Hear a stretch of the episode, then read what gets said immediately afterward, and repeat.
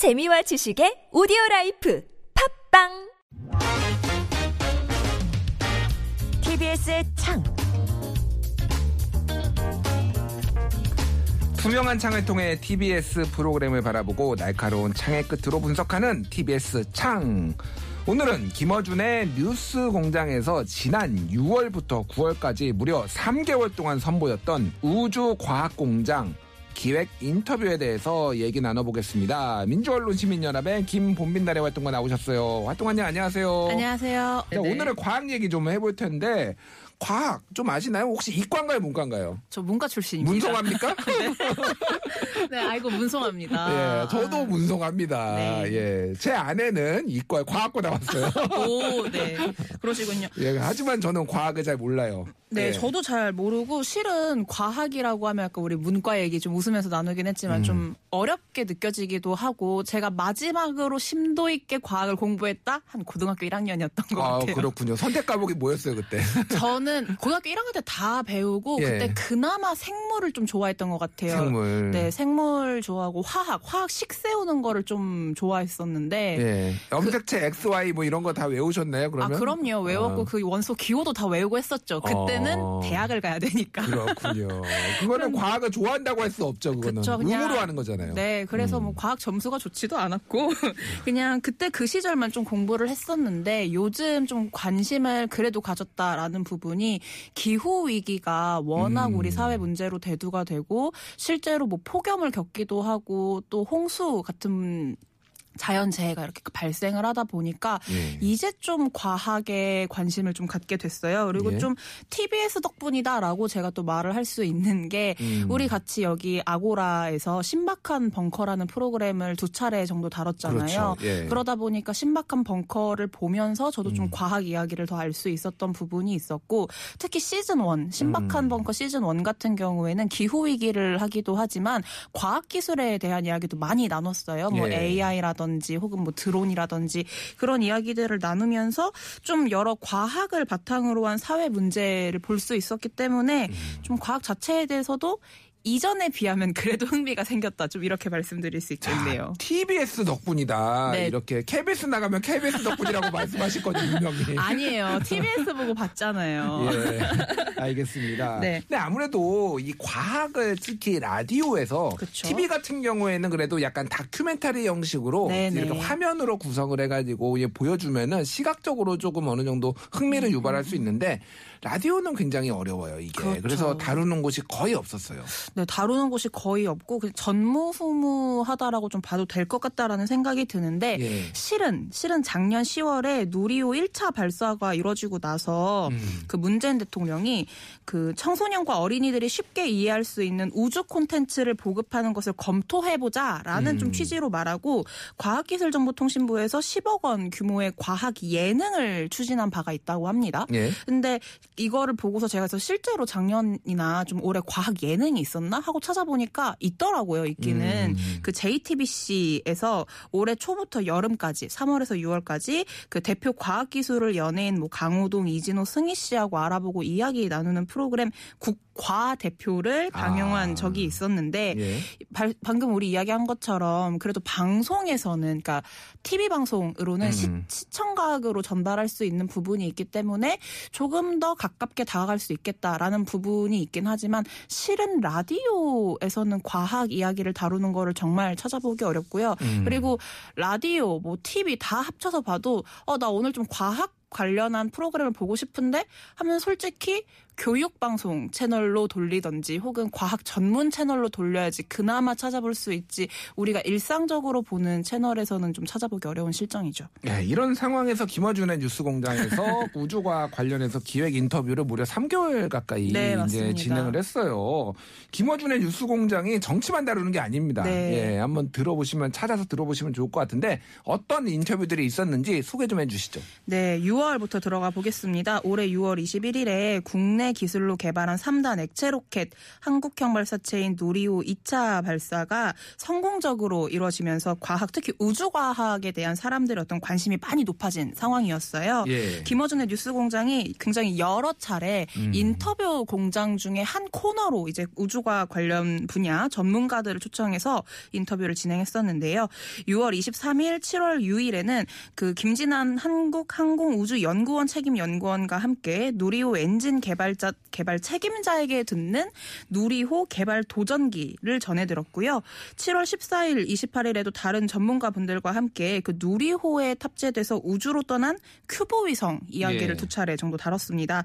근데 이게 제가 이야기한 게 다 누리호 관련 이야기인데 음. 누리호 발사 성공 이후에 반짝 이벤트처럼 이 과학 이야기를 다뤘느냐 하면 또 그건 아닌 게요. 예. 미국 항공우주국인 나사의 차세대 우주 망원경인 제임스 웹이 찍은 사진이 공개된 바가 있습니다. 예, 예. 이후에 7월 18일에 제임스 웹 프로젝트의 근적외선 카메라 책임자인 그 마르시아 리케 교수와 제임스 웹 개발 과정부터 역할을 전해들었고요. 음. 8월에는 한국천문연구원의 책임연구원 세 분과 한국산 장비로 미 우주망원경 성능 시험, 뭐 천문연과 나사의 동고동락을 주제로 이야기하고 가장 최근에는 그 한국의 첫 달 탐사선인 다누리호하고 예. 관련해서 김대관 한국항공우주연구원 달탐사 산업단장을 초청해서 자세한 이야기를 전해들었습니다. 이렇게 보면은 굉장히 꾸준하게 3개월 정도 되는 기간 동안 여러 우주과학 이슈를 갖고 청취자에게 자세하게 얘기를 전했다고 볼 수 있겠죠. 어, 그렇네요. 뭐, 근데 지나고 보니까 네. 이벤트도 그러니까 뭐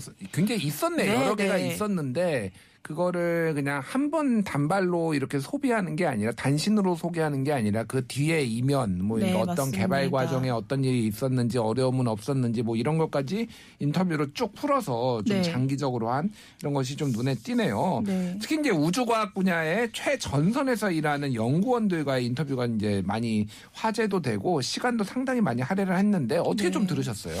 저는 좀 이렇게 재밌다라고 말씀드리긴 조금 어렵고 음. 과학을 그렇게 막 엄청 좋아하진 않는 사람으로 굉장히 흥미로웠다라고는 말할 수 있을 것 같아요. 음. 예. 어떤 부분이었냐면 저처럼 일반적인 청취자분들도 과학이라고 하면은 가르침을 받는다는 그 심리적 문턱이 좀 있을 수 있다고 생각하거든요. 예. 근데 그런 목적보다는 누리호 발사라든지 다누리호 발사, 뭐 제임스 웹 망원경이라는 굉장히 최신 과학 이슈를 가지고 시의성 있게 음. 개발 과정부터 현재까지 이야기를 하고 또 어떤 가르친다란 개념보다 behind 이야기 어떠셨나요? 음. 어떻게 해서 개발을 하게 됐나요? 비용은 얼마가 들었나요? 좀 궁금해할 수 있는 부분들 있잖아요. 예. 그런 이야기들을 함께 나누거든요. 이게 저는 만약에 누리호 이야기를 할 때 누리호가 만들어지는 개념은 어떻게 됩니까? 뭐 개발 음. 원리가 어떻게 됩니까? 뭐 개념 과학 위주로 전 다뤘다면은 굉장히 아쉬웠다고 판단을 했을 것 같은데 예. 그런 이야기를 나누는 게 아니라 그 과학을 바탕으로 해서 우주과학의 뭐 한국에서 우주과학을 다뤘던 어떤 역사부터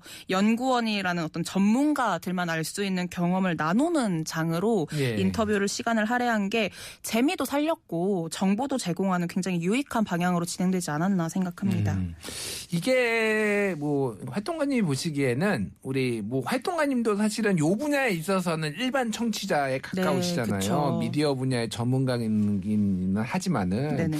그래서 일반인들이 듣기에 좀 난이도라고 할까요? 네. 뭐 이런 것들이 좀 어느 정도였다고 보세요?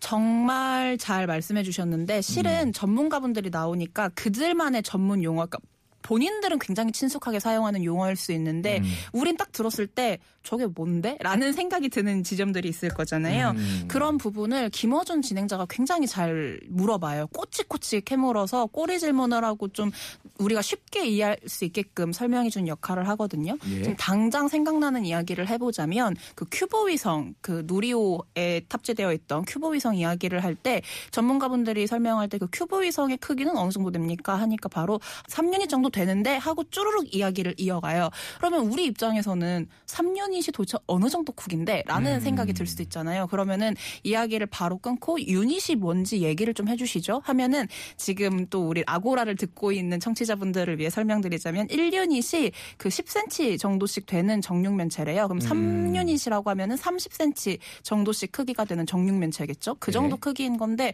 이렇게 하나하나 물어가면서 좀 시- 청취자분들의 이해를 도울 수 있게끔 굉장히 쉽게 풀어서 이야기를 하거든요. 음. 그런 점에서 저는 김어준 진행자가 우주과학 이야기를 하는 데 있어서 청취자들이 좀 쉽게 듣고 같이 이해할 수 있게끔 만들어주는 어, 좋은 진행이었다라고 생각이 들었고 음. 또 그 제임스 웹 망원경 이야기를 할 때는 우리가 좀 익숙하게 알고 있는 건 허블 망원경이잖아요. 그렇죠. 그 제임스 웹 망원경과 허블 망원경이 어떻게 다른지 뭐 얼마나 우주 과학이 발전했길래 음. 이게 그렇게 대단한 것이냐 이런 거를 좀 물어가면서 이해도 많이 도우려고 했고 그냥 스치고 지나갈 수 있었던 정보들을 좀 더 알렸다는 게 저는 좀 유의미했다고 생각해요. 그렇군요.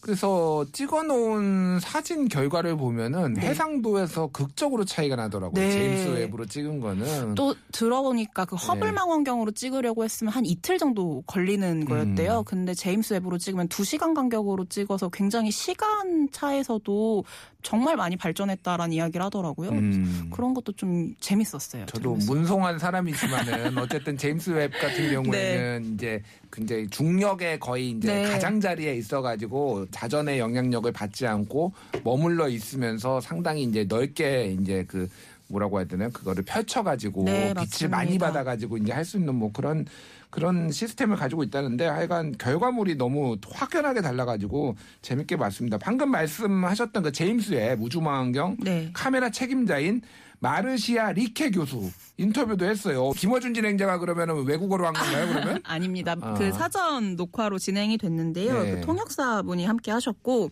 그 마르시아 리케 교수 인터뷰 얘기하셨으니까 음. 저는 개인적으로 이 인터뷰를 가장 좀 탁월했다라고 좀 꼽고 싶었어요. 예. 왜냐하면 김어준의 뉴스공장이 우주과학 이야기를 하는 데 있어서 진심이구나라는 좀 열정을 느낄 수 있는 인터뷰였거든요. 음. 이게 미국 시간으로 7월 11일 오후 6시, 이게 한국 시간으로는 7월 12일 오전 7시였는데요. 제임스 웹 우주 망원경이 근적외선으로 촬영한 은하단 사진을 처음 공개한 날입니다. 예. 그리고 김어준의 뉴스공장에서는 18일에 이제 인터뷰를 리케 교수하고 진행했는데 좀 찾아봤어요. 한국 언론 중에 이걸 좀 관심 갖고 보도한 혹은 뭐 교수하고 인터뷰를 한 언론이 있을까 음. 하고 찾아보니까 물론 그 처음 공개됐다라는 사진을 보도한 곳은 굉장히 많았지만 주로 단신 보도에 그쳤고요.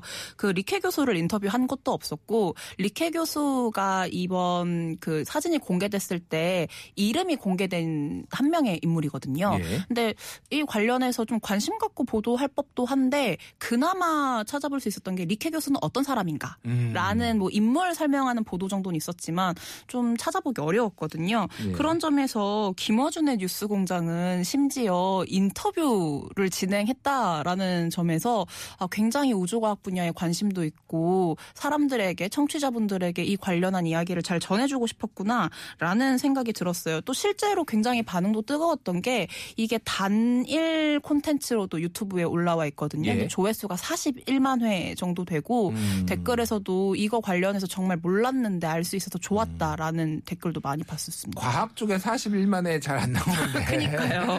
예, 상당히 많이 나오고 관심이 많았던 콘텐츠였던 것 같습니다.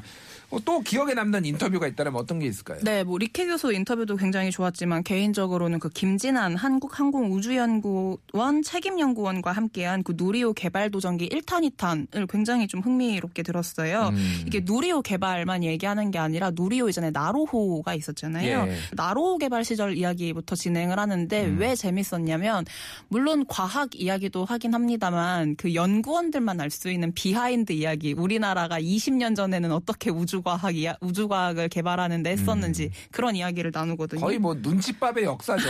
남의 나라 기술에 네, 들어와서 맞아요. 걔들은 우리가 오- 오면은 막 못 보게 하려고 그쵸. 막 이런 일들이 비일비재했다고 합니다. 저, 아, 네. 얘기하시니까 생각난 건데, 네. 그 김진한 연구원이 무슨 얘기를 하냐면, 그 러시아에서 네. 액체 로켓, 나로의 1단 로켓이 러시아 것을 사와 쓰는 거였대요. 근데 사와 쓰는 것뿐만이 아니라 나중에 우리 한국도 만들어야 하지 않겠냐라는 일념 아래 그걸 어떻게 하면 우리 걸로 잘 만들 수 있을지 연구하고 했었다고 하더라고요. 근데 네. 그 시- 시기에 러시아에서 그런 로켓 엔진 같은 것들만 모아서 진열해 놓는 박물관이 있었대요.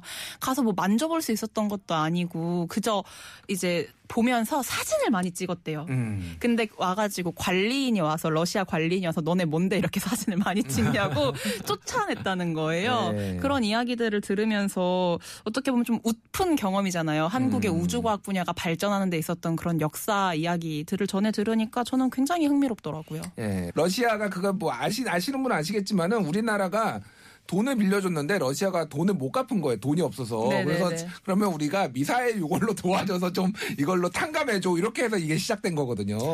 그래서 참 여러 가지 재밌는 일들이 있었습니다. 혹시 뭐 이 시리즈 중에서 아쉬웠던 부분이 있다면 어떤 게 있을까요? 아, 정말 고민을 많이 했는데 저는 실은 오늘 김어준의 뉴스 공장에서 우주과학 분야를 다루는 것 자체를 굉장히 높게 평가했습니다. 긍정적으로 평가해서 아쉬웠다라기보다는 앞으로 이렇게 발전해보면 어떨까라는 좀 이야기를 드리고 싶은데 아까 우리 처음 시작할 때 얘기했잖아요. 라디오 중에서 과학 얘기하는 거 찾아보기 정말 어렵다라고 얘기를 했는데 우주과학 이야기를 김어준의 뉴스공장에서 인터뷰 코너로 왕왕 그냥 몇 개월에 하- 뭐 한두 번씩 이렇게 진행하는 게 아니라 굉장히 유익하고 또 차별성을 가질 수 있는 분야인 만큼 그 매주 진행하는 영화 공장 코너처럼 좀 주기적으로 이 코너를 주요 코너로 올려서 진행해봐도 굉장히 재밌겠다라는 음. 생각이 들었고 시청자들도 실은 조회수가 그렇게까지 잘 나오는 거를 보니 분명히 음. 어떤 needs가 있다라는 생각이 들더라고요. 조회수 네, 유튜브 거죠? 조회수를 예. 봤을 때요. 그래서 앞으로 뉴스공장에서 좀 자주 이런 음. 좋은 유익한 정보를 알릴 수 있는 과학 코너도 좀 해보시면 어떨까 말씀드립니다. 자, 뉴스 공장이 science factory가 되는 그날까지 모두가 좋은 프로그램 많이 다뤄주시면 뭐 정치 얘기도 좋지만은 이런 것도 많이 다뤄줬으면 하는 그런 바람을 담았습니다. 오늘은 여기까지 할게요. 민주언론 시민연합의 김봄빛날의 활동가와 함께했습니다. 감사합니다. 감사합니다.